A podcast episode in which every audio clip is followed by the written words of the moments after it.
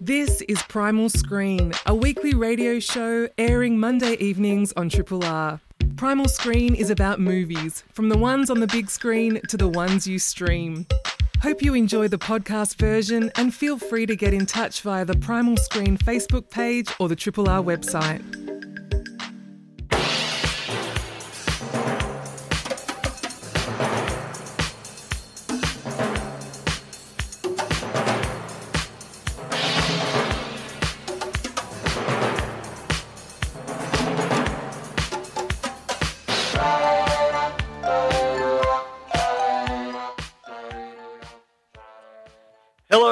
Welcome to Primal Screen, a Triple R film criticism show and podcast. I am your host, Paul Anthony Nelson, zooming in as per the new normal. But live and kicking in the studio are two very special guest hosts.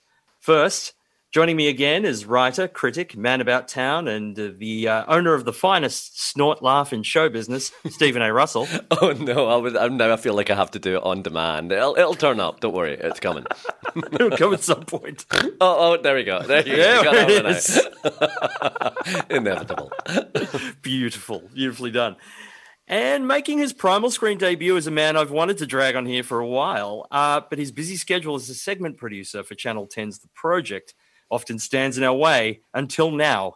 Presenting writer, filmmaker, author, former co host and co creator of the cult hit movie show The Bazura Project and the cult hit movie podcast Hell is for Hyphenates, which I co hosted with him for five and a half years, Lee Zachariah.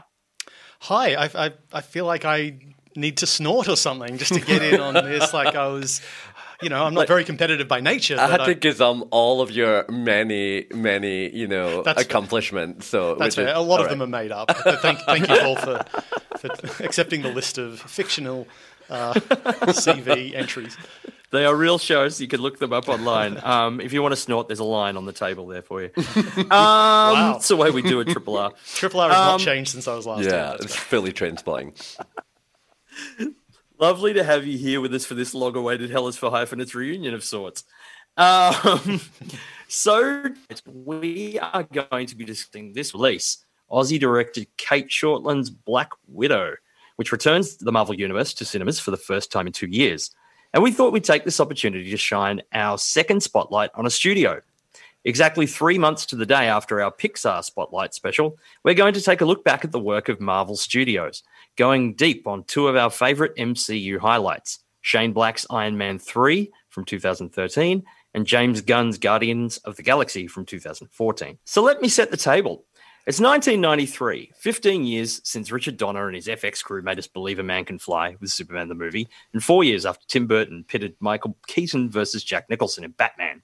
DC Comics and their arch rivals Marvel Comics had enjoyed success on TV, both primetime action dramas and Saturday morning cartoons, but DC ruled the big screen. Since the company formerly known as Timely and Atlas became Marvel Comics in 1961, the only Marvel characters who had ever gotten an actual movie, not double episodes of TV shows released to cinemas, were an anthropomorphic duck named Howard and Captain America in a low budget, barely released film where one of the Star Spangled Avengers' greatest powers seemed to be faking people out with a cough. Both Superman and Batman spawned successful enough sequels. Neither made as much as their pre- predecessors. And Warner Brothers, who had owned DC since the 1970s, were in the process of prepping a third Batman film, albeit without Burton, who was turning his attention to the studio's first Superman movie since 1983's Superman 3. The woefully threadbare Superman 4, The Quest for Peace, was a Canon Films production. The Batman films had the biggest casts, biggest sets, and biggest budgets in town, and it looked like Superman would follow suit. Marvel, meanwhile, could only watch on in envy. Because across town, German film producer Bernd Eichinger had a problem. Without a relationship to a major studio like DC had with Warner's, Marvel had sold, the, sold off the film rights to their characters to apparently anyone with a checkbook during the 1980s. Canon had Spider Man, 21st Century Pictures had crapped out the Captain America film, and Eichinger had snagged the rights to Marvel's first family, the Fantastic Four. But in 1992, after years shopping the film around to various studios with no result, Eichinger was about to lose the rights by year's end, unless he made a film quickly. And when you need to make a film quickly, who do you go to but B movie super producer Roger Corman? Working for Corman's production company, a $1 million version of the Fantastic Four started filming three days before the deadline closed and was completed in mid 1993 in time for a summer release. that never happened. Now, stories vary on what happened from here. Some say Eichinger never planned for the movie to be released, making it just to retain the rights in, ho- in the hope of launching a bigger budget version, which he did later with the uh, 2000s Fantastic Four films. Others say that Avi Arad, who had recently become pre- president and CEO of Marvel's film division, was embarrassed by the film and paid Eichinger and, Orman and Corman off to bury it. Perhaps there's truth in both versions, but whatever happened, other than a solitary screening in May 1994, the Fantastic Four remains officially unreleased to this day, available only in bootleg versions. I mention all this because this feels like the rock bottom flashpoint moment for Marvel. Avi Arad was the chief of Toy Biz, a toy company that had bought out Marvel Comics in the early 1990s with a plan to expand the merchandising and licensing possibilities, especially after Warner Brothers had everybody wearing the bat symbol throughout 1989 and 90. Marvel knew they had an endless roster of great characters, and selling them off to anyone with a few bucks wasn't the right way to go. Arad started developing Spider Man and the X Men with mini major Carolco Pictures, the studio behind films like uh, Total Recall and Terminator 2, enticing directors like James Cameron and Kathryn Bigelow.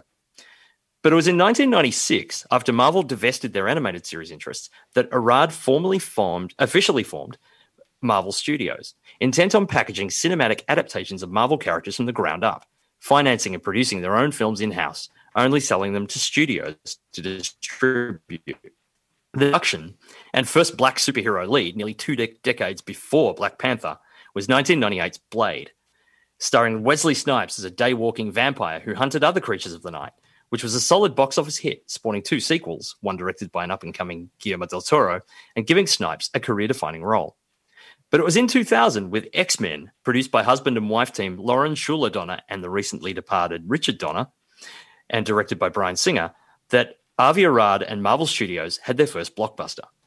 Made for $75 million, it grossed just under 300 million worldwide, surprising everybody and truly kicking off the 21st century superhero blockbuster as we now know it. But it was a young man hired by, as an assistant to X Men's other producer and Richard Donner's wife, Lauren Shuler Donner, who would really shape Marvel's cinematic future. On the 1997 movie Volcano, executive produced by the Donners, Lauren hired a young man out of USC named Kevin Feige as her production assistant. When the Donners teamed with Avi Arad to produce X Men, longtime comic book fanboy Feige made sure he showed his bosses just how much he loved and knew the X Men and the Marvel Universe. His knowledge clearly impressed them, getting him promoted to assistant producer on the film, and once it was done, Arad hired Feige to be his right hand man over at Marvel. After Arad and Marvel saw their next production, uh, Sam Raimi's Spider Man in 2002, go into gigantic box office success, the genie had been released from the bottle, and Arad and Feige started thinking about who else Marvel could unleash into cinemas. Uh, Ang Lee's divisive Hulk and Mark Steven Johnson's misguided Daredevil followed a, late, a year later to moderate box office returns, but the X Men train had well and truly left the station, which got Feige thinking. The two X films to date had shown that audiences had no problem with following superhero teams in movies. And though, although many major characters had been licensed out to other studios, the core members of the Avengers, Captain America, Iron Man, Thor, Black Widow, and so on, were all still unclaimed. What if, dot, dot, dot, in true Marvel fashion, their film protagonists could cross over into each other's movies and then meet in an Avengers movie, just like their comic books did each and every month?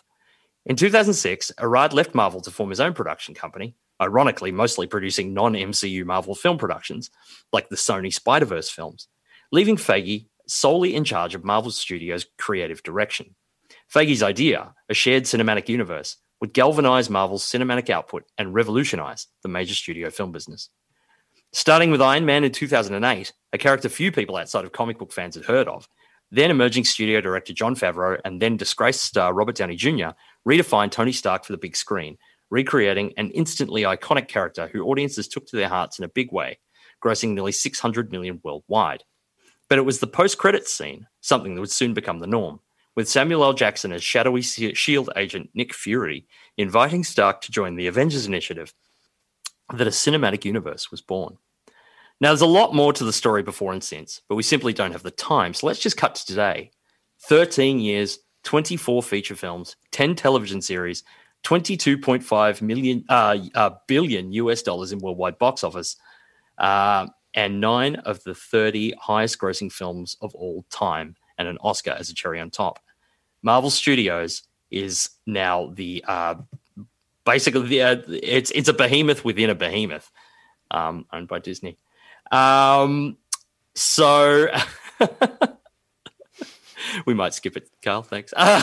just got a little note there. Lee and Stephen, what does Marvel mean to you?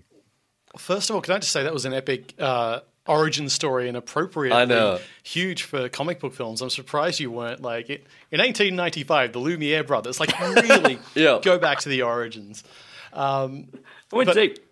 But I'm sorry, Stephen, you you Do you know what? Like, I, there, there is a, there's a certain fashionable element of critique, you know, and I, I'm all for judging films in their own merit, but you know, there, there's there's there's been a lot of snoot about comic book movies. That's you know, without without doubt, it's very popular to hate on them, and I think there's something to be said for maybe.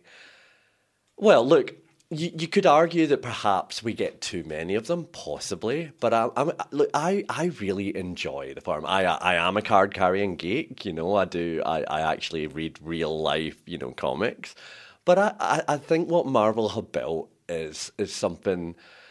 If you can get past all of that, I think there's something really commendable about the, the the found family that they have spent. You know, they've spent twenty odd films building, because all of these characters, as you say, they do they don't live in their own little silos, which DC seems to be going for these days.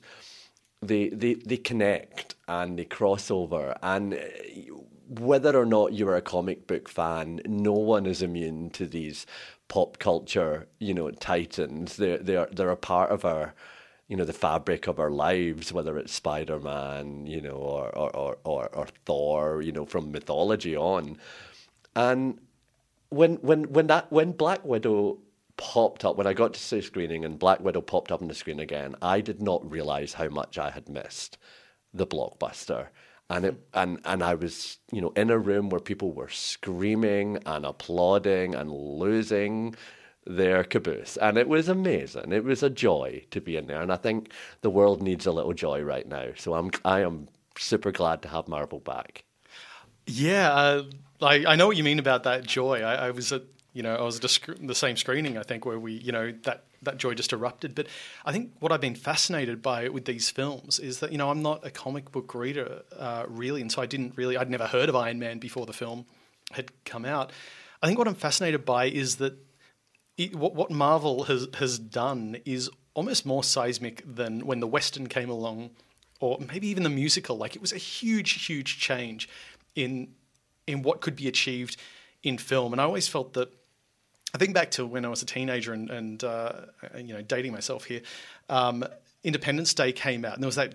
You know, everyone went and saw that film because of the shot of the uh, White House getting blown up by the spaceship. Yeah, that was that was the thing that drew you into the cinema. If you want to see spectacle like that, you have to buy a ticket. Yep. Nowadays, that's kind of the level of special effect you see in a paracetamol commercial. So films can't sell themselves on that anymore. And I feel what they had to do is get bigger in scale, and the only way you could do that is narratively.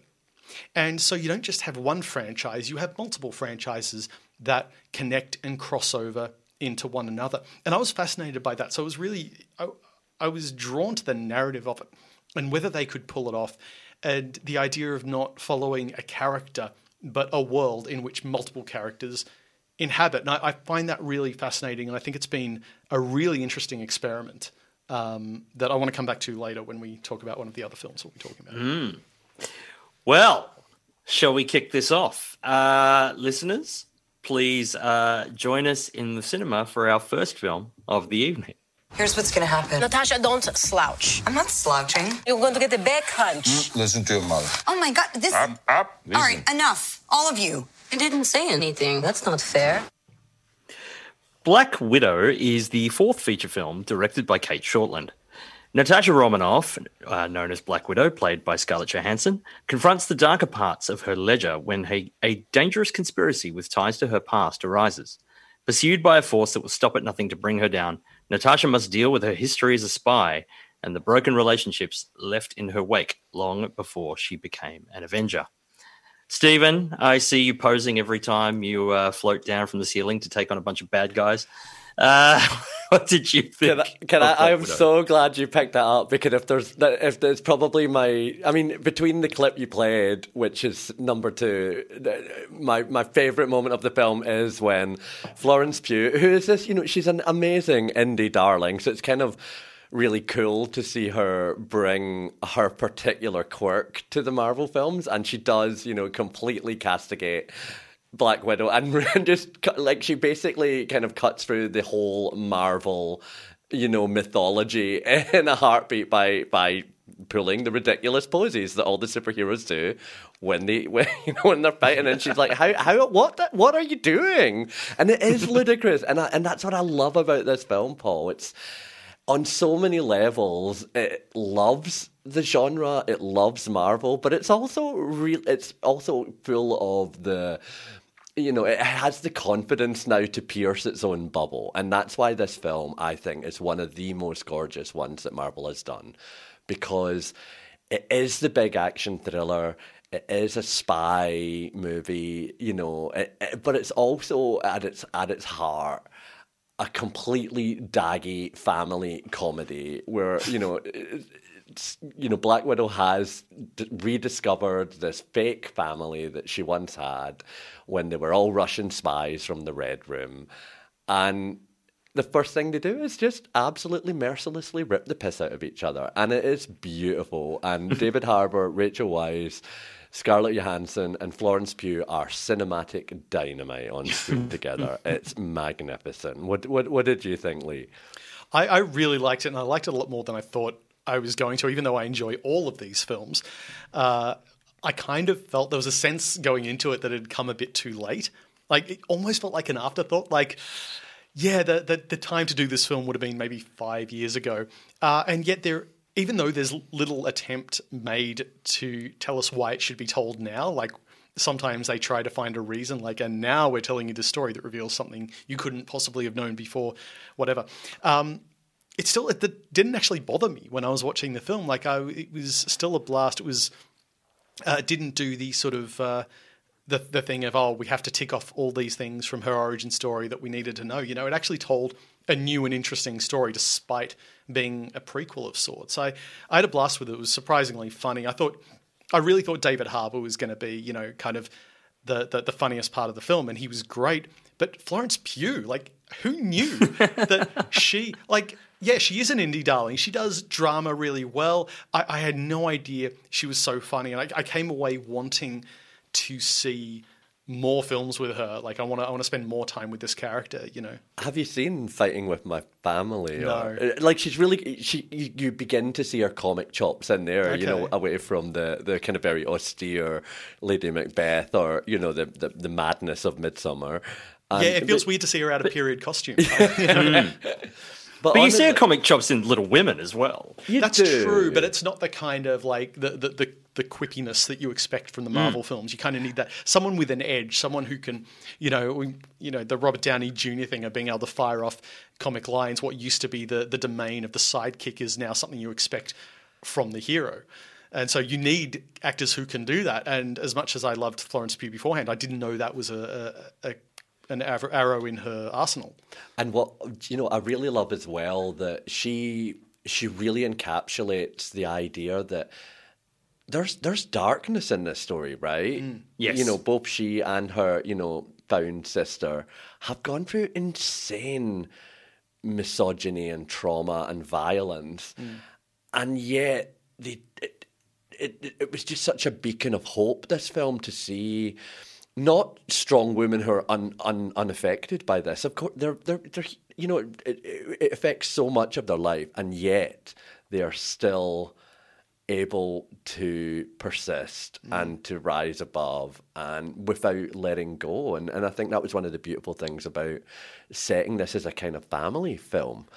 You know, in the sense that they have support from one another to to, to get Yeah. through this, and that gave it a lot more heart, even in most of the Marvel yeah. films. and more heart than I was, than I was anticipating. Mm. You know, you suddenly have a character. Oh, this character has this uh, family that you've never heard of. Kind of, I was a little resistant to the idea going in, but Mm. yeah, they they they sell it. They really and and it's it's such it's interesting because yeah because this it's been said like it's the first film of Marvel's fourth phase, but it could have been the last of the third phase. Like it could have been a Hang a on, let me get cl- my uh, spreadsheet out. What, the one of the what? I'm good. could have been a kappa to the last The party you of the first part. Yeah, sorry. But I think the way this, uh, I think you- you're right, Stephen. There's a lot of darkness underlying this film, and I think one of the one of the major achievements of what what Shortland's done here, and particularly given Shortland's previous career as a maker of pretty heavy films, Hmm. that sh- that she and the film never beat you over the head with it.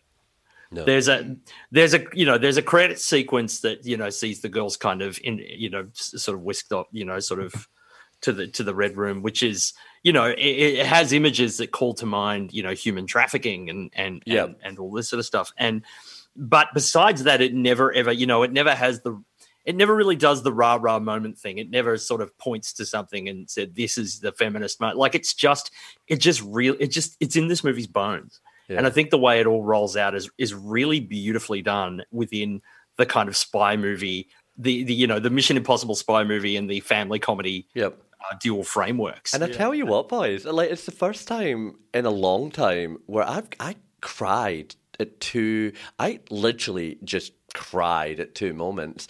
And the funniest thing was, I, I saw it again, and I cried at the exact same two moments again. I thought it's very rare that you're gonna like, you know, uh, get me right there with a real, Yeah. with two quite, you know, powerful emotional beats.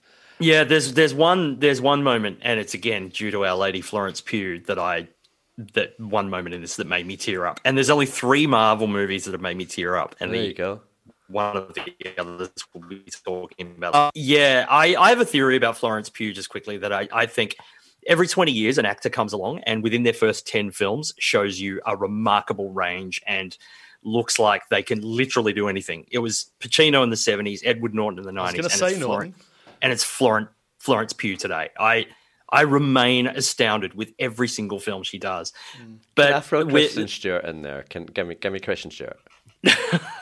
Go on. Hang on, I'll get the spreadsheet out. But yeah, but David Harbour is also wonderful and hilarious in this. He really um, steps up, you know, from Stranger Things to this. Like, wonderful as, as Russia's only super soldier.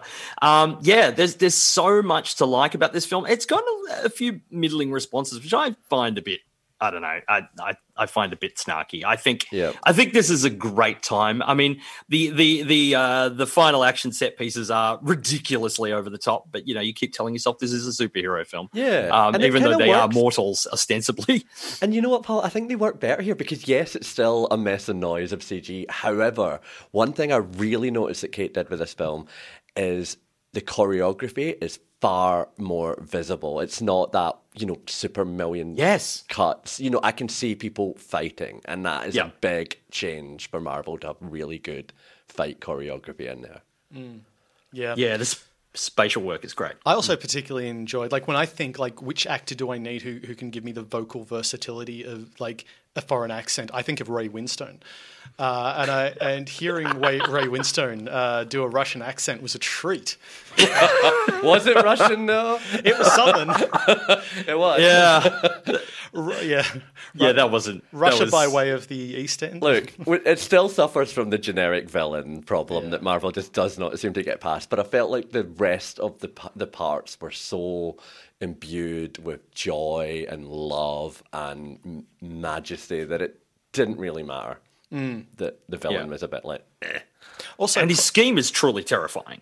yeah, Yeah, it's it a, is. It's, a good yeah, one. the scheme itself is really scary. It's thematically on point. And though you're right, it doesn't really point to, and you know, it's not too tied in. But I did really like the placing straight after the Avengers have had a breakup. You know, after Civil War, it, that felt like a nice moment for this to fit. That's a good point. Yeah, the the, the sense of family breaking up, and then re- and then regaining that in some way. Yeah. kind of foreshadows. If you watch it in, I guess chronological order rather than narrative order, it's or we'll maybe flip that. Uh, yeah, you're right. That it does it does work well in in this spot. And showing how the families can come back together. And Yeah. I, my only question was, where's Julie Delpy? Thank Well, you, thank you, and Julian Bleach. I did want, I really did want that, but I think you did a, you made a really good point there that it's telling a news story, so maybe it was good not to get too bogged down that. But it would have been nice to Oh have no, I some. ta- I take uh, Julie Delpy over a new story. Um, Yeah, done. Yeah, so, so Same. yeah, I don't. I did for, want for those who don't, don't remember, in uh, the second Avengers film, there's a flashback to uh, you know Natasha in the Red Room, and they've clearly cast you know Julie Delpy from you know the Before Sunset trilogy as. Uh, this instructor with the, an eye to bring her back at some point. You don't cast Julie Delpy in a five second role unless Yeah. you- you're setting up the pieces. And uh, and a great character actor, Julian Bleach, in there as well. And you're kind of expecting, well, this is their moment, right? But yeah, I don't know. There's maybe there just wasn't uh, space for them. But I was hanging out for a return of those two. Yeah. maybe, maybe Yeah. there'll be another film. Who knows? But Rachel Weisz was a pretty good substitution. she was substitution. great. She no, she was really good. Yeah. It's, um, so Black Widow is now screening in cinemas or available on Disney Plus Premier Access. You are listening to Primal Screen on Triple R. Triple R on FM, digital, online, and via the app. You're back with Primal Screen on Triple R with Lee Zachariah, Stephen A. Russell, and myself, Paul Anthony Nelson. You go to bed, I come down here, I do what I know. I tinker. Threat is imminent, and I have to protect the one thing that I can't live without. That's you. And my suits, they're, uh, Machines they're part of me. are distraction. Maybe. Iron Man 3 from 2013 is the second feature film directed by Shane Black. When Tony Stark, played by uh, Robert Downey Jr., finds his world torn apart by a formidable terrorist called the Mandarin, played by Ben Kingsley, he starts an odyssey of uh, rebuilding and retribution. And that is only the tip of the iceberg. Lee, this was your pick for the evening. What is it about Iron Man 3 that uh, has you uh, obsessively building suits in your basement? Well, um, I actually picked this film because of how it ties into into Black Widow, and uh, and I think what I love about it will will become apparent as I talk about it. Because I was thinking about what you know, we talked about how the MCU was this huge experiment. You don't know if it's going to work. You know, what happens if audiences don't take to Thor or Captain America? Does the whole thing fall apart? And like, it was a gamble for a long time. Each new kind of b- building block was a gamble. And even when you got to the Avengers, even after that, it was like, well, are we still going to stick with it? Because how do you go to this big event of all these characters coming together and then scale it back? You know, do audiences still want to see a solo adventure when they've, you know, been given this seven course meal? And I think the genius of Iron Man 3, Shane Black was the right person to go to for this because his style and Marvel's style meshed in a way that I would not have predicted. Um, he tells a story about what it's like to be solo after the Avengers. And it's essentially a story about Tony Stark with PTSD, dealing with the fact that he's just battled space monsters with super powered gods and how that would mess you up. And it's a great way to sort of bring it back down to earth. And they take it further than that. They get rid of his suits, they strip it way back. And I, I think there's something in that that compares to where we are with Black Widow. You know, we did have a film, we had a Spider Man film after Avengers Endgame, but really, Endgame was, as the title suggests, the end of it all. You know, you, you had multiple franchises in these three phases, essentially a trilogy of multiple franchises. You know, it doesn't really, I can't think of anything comparable in the cinema that's done anything that big. And after that, how do you do something small? And Black Widow, I thought, would be a real test of like, do we want to keep going with this now that we've seen every character within this universe together fighting the biggest battle they'll ever fight? Will audiences still be interested in going back to the smaller character pieces? And so the feeling I had seeing Black Widow reminded me of the feeling of, of watching Iron Man 3, where I was like, oh, they found a really clever way to do this. And I still want to spend time with these characters. And, you know, the adventure continues really.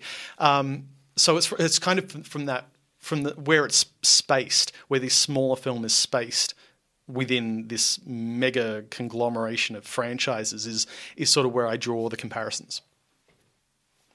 Stephen, now I've known in the past you've been a bit Iron Man 3 agnostic. Did you rewatch it coming into the show or are you still going off? I did rewatch. The prosecution is leading the way. I know. I'm so. I, I feel. I've, it's such, I feel like I'm like undoing my own, you know, opening statements because you know I am very pro Marvel, but unfortunately, and I had a real giggle at this.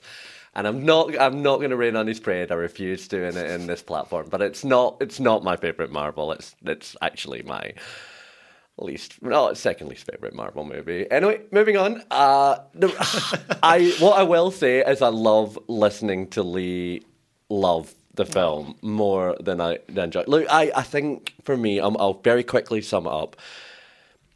I'm not a fan of Tony Stark. I've never found his gross misogyny particularly endearing. Uh, Gross I know misogyny. gross misogyny, and this film tries to like throw a few sops to it not being that. That I think Gwyneth Paltrow does a lot more work to to mitigate than he does. I just don't find him an interesting character. He's always been my least favorite. He, I don't think the film goes far enough of that PTSD stuff. I think Black Widow did it in a far more successful way to deal with trauma. I kind of felt like it was ticked off at the start with him saying, I have PTSD, and then not really addressed much from there on in. I, I, Having I- panic attacks during the film? I will say that that I, I, I do think yeah he did, he does have panic attacks during the film. A when, couple. When, yeah, Fair but enough. I, I, I think there's a way to do that. You know, I again I don't know much about the comics. I do know something about there being a demon in a bottle storyline, which is Tony Stark as an alcoholic in the comics. I don't know anything beyond that.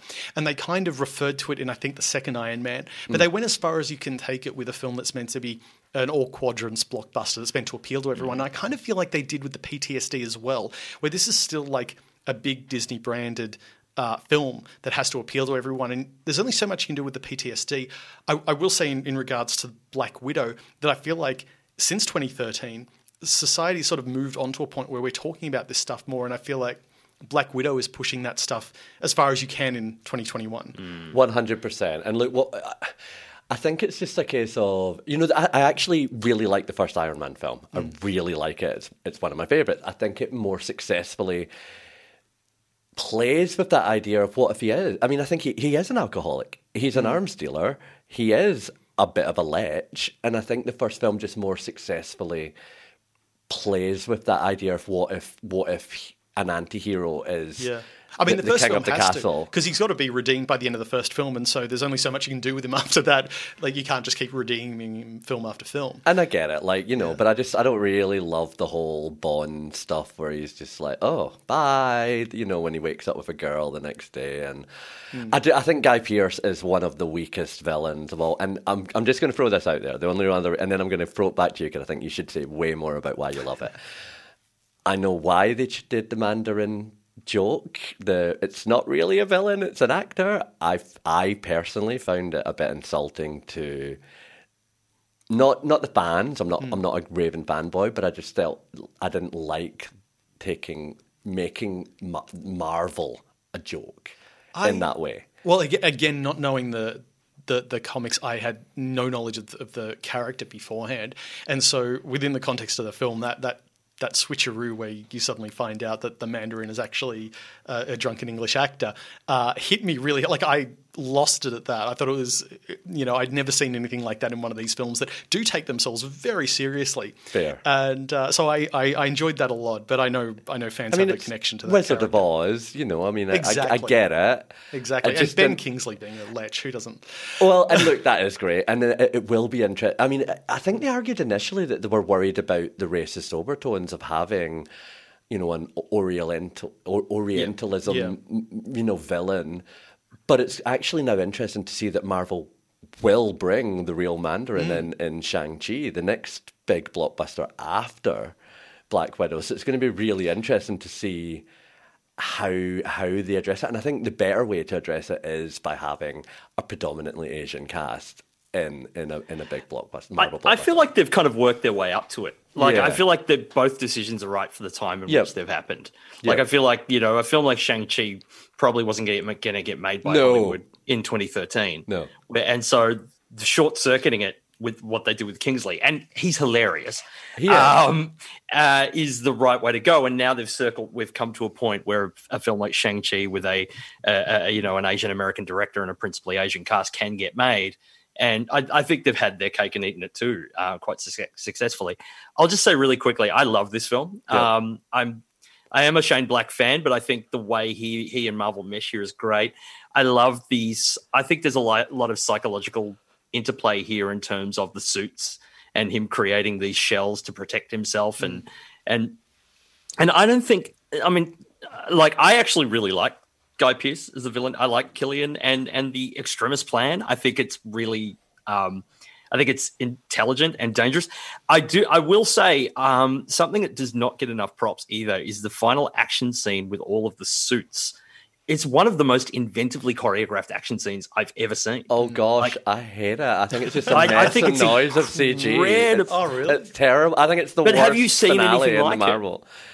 Uh, I, I, j- all I saw was like a bajillion explosions. I thought it was literally the worst finale of all the Marvel movies. But I'd only seen a bajillion explosions before, and so a bajillion was like, I've never seen it. Do you know what was interesting though, Lee? It did. It, watching it again did answer my "Who the hell is that boy at the at the Avengers?" Yeah, you know, yeah, I was like, oh, right, it's that guy. That's what I'm talking about. He's- yeah, so it was a very belated answer to my. Huh? Should just ask me after the screening. Yeah. Uh, one thing I, I will. One of the other reasons I wanted to pick this film uh, tonight is that there's all this, you know, talk of. Uh, of finally, you know, female superheroes getting their solo films, and uh, and, one you know name that gets left out of the conversation is Pepper Potts in Iron Man three. Gwyneth Paltrow, it, it like with all the um, oh, what's the name for Goop?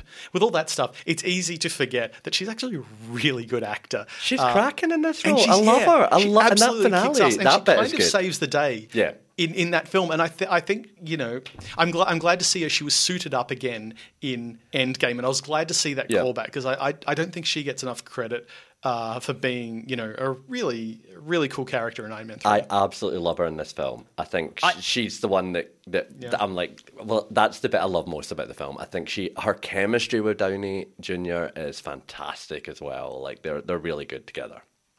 Yeah, this might be a bit of a controversial statement. Uh, Pepper Potts is my favorite Gwyneth Paltrow role. I don't think she's better in anything else than she is in these movies. Not I even when her head's in the box. Perfect. I, I do love her in Seven. I do love Seven. Don't spoil Iron Man four Sorry. for us. Oh, But I, yeah, I, I think this is her best role. I think her, yeah, I agree. she's cracking. She's like a screwball comedy oh, lead Oh, in these no. films, and she is the, bar- she's also the barometer, the audience's barometer throughout these three films of where where Tony Stark is at. Yeah, he Yeah. gets Like away Tony with a Stark- lot more because she's telling him off, and you Yeah. know. Yeah, but it's also you're seeing him do something, and your your your usual thing would be, oh, the film is asking us to identify with this behavior, hmm. but no, watch Pepper and how she's reacting, and Yeah. that's what we're meant to be identifying. yeah, true. but also talented Mr. Ripley.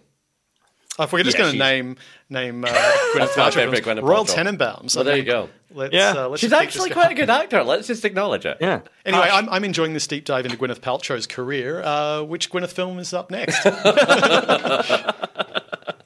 So Iron Man three, and also all three films are a, uh, a redemptive arc of Tony Stark collectively. Um, that's all I'll say. And Fair Iron Man point. three plays beautifully into that. Iron Man three is now available to uh, to stream on Disney Plus or rent or buy via YouTube, iTunes, Google Play, and Amazon. You're listening to Primal Screen on Triple R. Independently yours, Triple R. 102.7.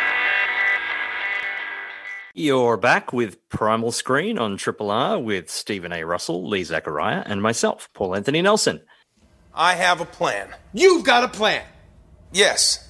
First of all, you're copying me from when I said I had a plan. I'm not. People say that all the time. It's not that unique of a thing to say. Secondly, I don't even believe you have a plan. I have part of a plan. What percentage of a plan do you have? You don't get to ask questions after the nonsense you pulled on nowhere. Guardians of the Galaxy was the third feature film uh, from 2014. Was the third feature film directed by James Gunn. Kidnapped by aliens when he was young, Peter Quill, uh, Chris Pratt, now travels the galaxy salvaging anything of value for resale. When he comes across a silver orb, however, he gets more than he bargained for. The orb is highly desired by uh, many, by many, but none so powerful as Ronan the Accuser, played by Lee Pace. When Ronan finally acquires it, it's left to Peter, otherwise known as Star Lord, and his newfound friends, Gamora, Drax, Groot, and Rocket, to stop him. Stephen, this was pick evening. Do you know what? It's quite funny. Like, even though I've now, you know, outed myself as a massive comic book geek, I knew nothing about the Guardians. Right? I, I'm I'm probably more a DC boy, so Batman, Superman, Wonder Woman, and you know, my, my main knowledge of, of of Marvel prior to all these films was, you know, the X Men predominantly, but also a little bit the Avengers. I had no knowledge of these dudes at all, and I I absolutely adore this film. I'm, I was literally trying to, you know, hold in a guffaw even just listening to that clip. It's absolutely the sweet spot of Marvel for me in terms of you know the dorky found family. I think also as well because because I'm a gay boy, right? You know, I think queer people in particular really we we really find some kind you know there's something in our core about the family you find you know when you when you when you when you're used to being in the closet and you you know you go out to the gay bars and I don't this is such an incredible tangent so I'm just going to like cut it short. But anyway the found family I really dig and that's what's so beautiful. And again much like you were talking about PTSD and Iron Man and when we're talking about the horrors of the red room in Black Widow every one of these characters this you know it's it, it, they're, they're kind of like pulled from a British 70s sci-fi film smooshed with 80s glam rock. And you know each of them is an outcast. Each of them is uh, kind of abandoned. They've all got you know hang-ups. You know it, it does it, it actually does have a pretty queer sensibility to it. And their comic you know talking comic chops. Every single person in this film utterly nails it. It's it's almost a screwball comedy. It's just ridiculous the way they bounce off of each other. The the you know the plot's almost surplus to the requirement, but it is also a really fun MacGuffin. You know, Ronan I can give or take. You know, I'm not particularly fussed that way, but he looks great. He, yeah, he looks fantastic, but it's not really about you know the object or the plot. It's just this crazy ass mission as they rush around the galaxy. And nobody knew them. Most people had no idea who these characters were, like vast majority of audiences. And now they're probably some of the most favourite, you know, characters within within the MCU. And yeah, I just I love everything about it, and especially especially Zoe Saldana and my compatriot Karen Gillan as you know again warring sisterly siblings um, as as Gamora and Nebula. They've just got some cracking magic and pain. You know, Marvel really did did manage to somehow navigate trauma within a family friendly and really funny you know model it's quite what do, what do you what do you make of the way of this this this family Lee? I'm, I love hearing you talk about it. I'm, I'm a big fan of this film. Um, and you're making me look at it in a whole new way. But um, yeah, I've always enjoyed this, and again, like you not knowing who these characters were, always a little skeptical about when they introduce the new ones. It's like, oh wait, I've, I know I know them all, don't I? Oh wait, there are new ones, and so I went into this film, and what what what was surprising is I just burst out laughing at the opening title sequence, and it's not on paper, it's not really that funny. It's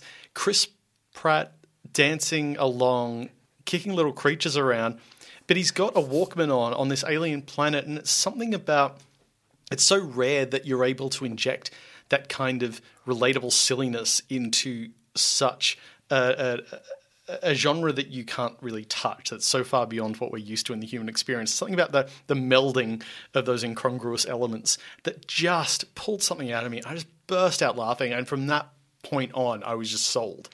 It's so visually rich as well. Like sometimes Marvel can annoy me with the over use mm. of computer graphics, but it's so it's like you know it really is like going into a fantastical. It's very colourful. Yeah, yeah. It, it, like it's like a trip. It's like an acid trip. You know, it's just this crazy world that they build, full of bizarre creatures, and there's something almost Jim Henson about it as mm. well. Mm. In the in the in the, the adventure, and it's got the kind of Goonies spirit as well. I mean, we were talking about Donner earlier mm. on. That just absolutely adore it. It's it's a feel good film. It's the sort of one you can pop on on a Friday and watch again and again, just like you did when you were a teenager, and find comfort and the giggles all over again. It's absolutely. just constantly yeah. hilarious. Yeah. Yeah, like given how like trauma's a big thing in films these days, and films like to wear their trauma very, you know, and kind of really uh, beat you over the head with it a bit. You know, it's like, oh look, and you know, character suffering. This is the most. This takes five characters who have all been through the most unimaginable of traumas and makes the most joyful movie possible, and that is just a testament to um, what I, I feel like what Gunn is has done here is like these Guardians of the Gal this and its sequel are like to me the platonic ideals of what these kind of movies are. It's like this is what you want from these sort of films. This Yeah. this this lovely family who you just kind of get you know makeshift family who you, who you get behind. And Great point before too about you know that that queer element of of you know queer people often find their families, you know, because they're you know often rejected by their own or have conflicted relationships with their own, and and yeah, and and everyone here like i mean it- there's there's moments in this film i mean i didn't think a cartoon raccoon and a and a giant you know a plant would make me cry but they do and it's i've I've got it like other than that one moment in black widow the two guardians of the galaxy films are the only marvel films that make me sob like a child and it's really weird because first time I saw this, I was really snarky about it. I don't know if there was a lot of hype going in, but I was like, eh, I like this better when it was called Firefly. And seeing it again now, I, I- it's like the wool is like removed from my eyes. I, I see it anew. Like it is such a beautiful, open-hearted, super fun movie. Every I love how like sometimes with some of these films that or, you know both Marvel and other com- companies, the the humor can be sort of shoehorned in or slathered over the top of something. Everything from this comes from character, and even things that like. e- like even even stuff that you know like what the you know the songs he's playing why he has the walkman Yeah. why his name's star lord all of this sort of stuff like so much comes from character and has this emotional resonance And it's chock it's- full of them too. Like you know, Yeah. it's not just the core. Like there is a there is an, a battalion. I mean, for goodness sake, Glenn Close is in it. You know, there's a battalion. of, john of- c reilly you know uh, And benicio del toro and it howard the duck isn't so. I know Howard the Duck literally gets. You know, he comes. I'm glad back, he's but- getting work again. Yeah, I I'm so happy for him. And you know what? The second film is really underrated. It's such a I agree. beautiful film about you know paternity? And and are we defined by by you know who our our, our parents are and what happens if they don't really want us? You know does that then mean that we're worthless? And and it's a really beautiful film about again finding your way and standing on your own feet with the help of your friends and actually not needing your your total egomaniac, you know, planet-sized monstrous father.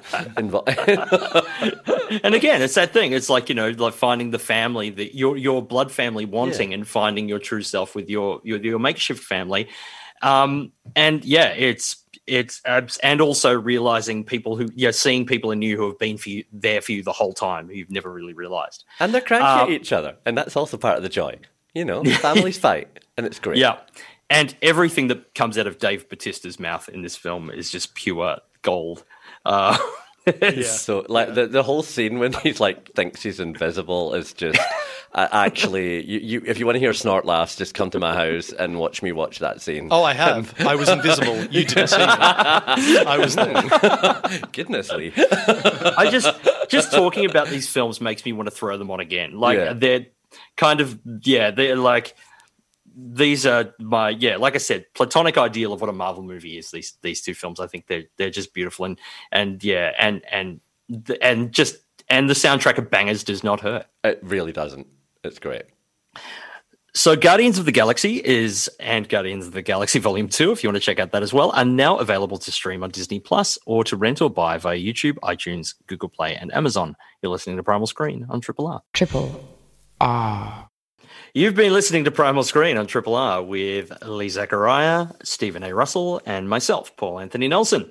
On Primal Screen Spotlight on Marvel Studios, we reviewed Black Widow, now screening in cinemas or available on uh, Disney Plus Premier Access, and uh, Iron Man 3 and Guardians of the Galaxy, both available to stream on Disney Plus or rental buy via YouTube, iTunes, Next week, I'll be joined by two first-time special guest, guest uh, special guest hosts to uh, go deep into the Netflix uh, YA horror trilogy Fear Street. Uh, we'll be uh, reviewing all three films uh, in uh, the R.L. Stine adaptation series. Thank you, Lee and Stephen, for joining me tonight. Been a a- pleasure. Thank you for having me. Yeah. And Stephen. Oh well. Yeah. Both, both of us. I speak for him now. Thanks. A huge Oh, thank you. There it is. There it is. There it is. Couldn't go out without it. Just had to. That's one more time for the fans. A huge thank you to Morty Osborne for editing the Primal Screen podcast, to Carl Chapman for paneling and providing producing assistance for our show. Thanks for listening to Primal Screen, a weekly radio show airing Monday evenings on Triple R. Hope you've enjoyed the podcast version and feel free to get in touch via the Primal Screen Facebook page or the Triple R website.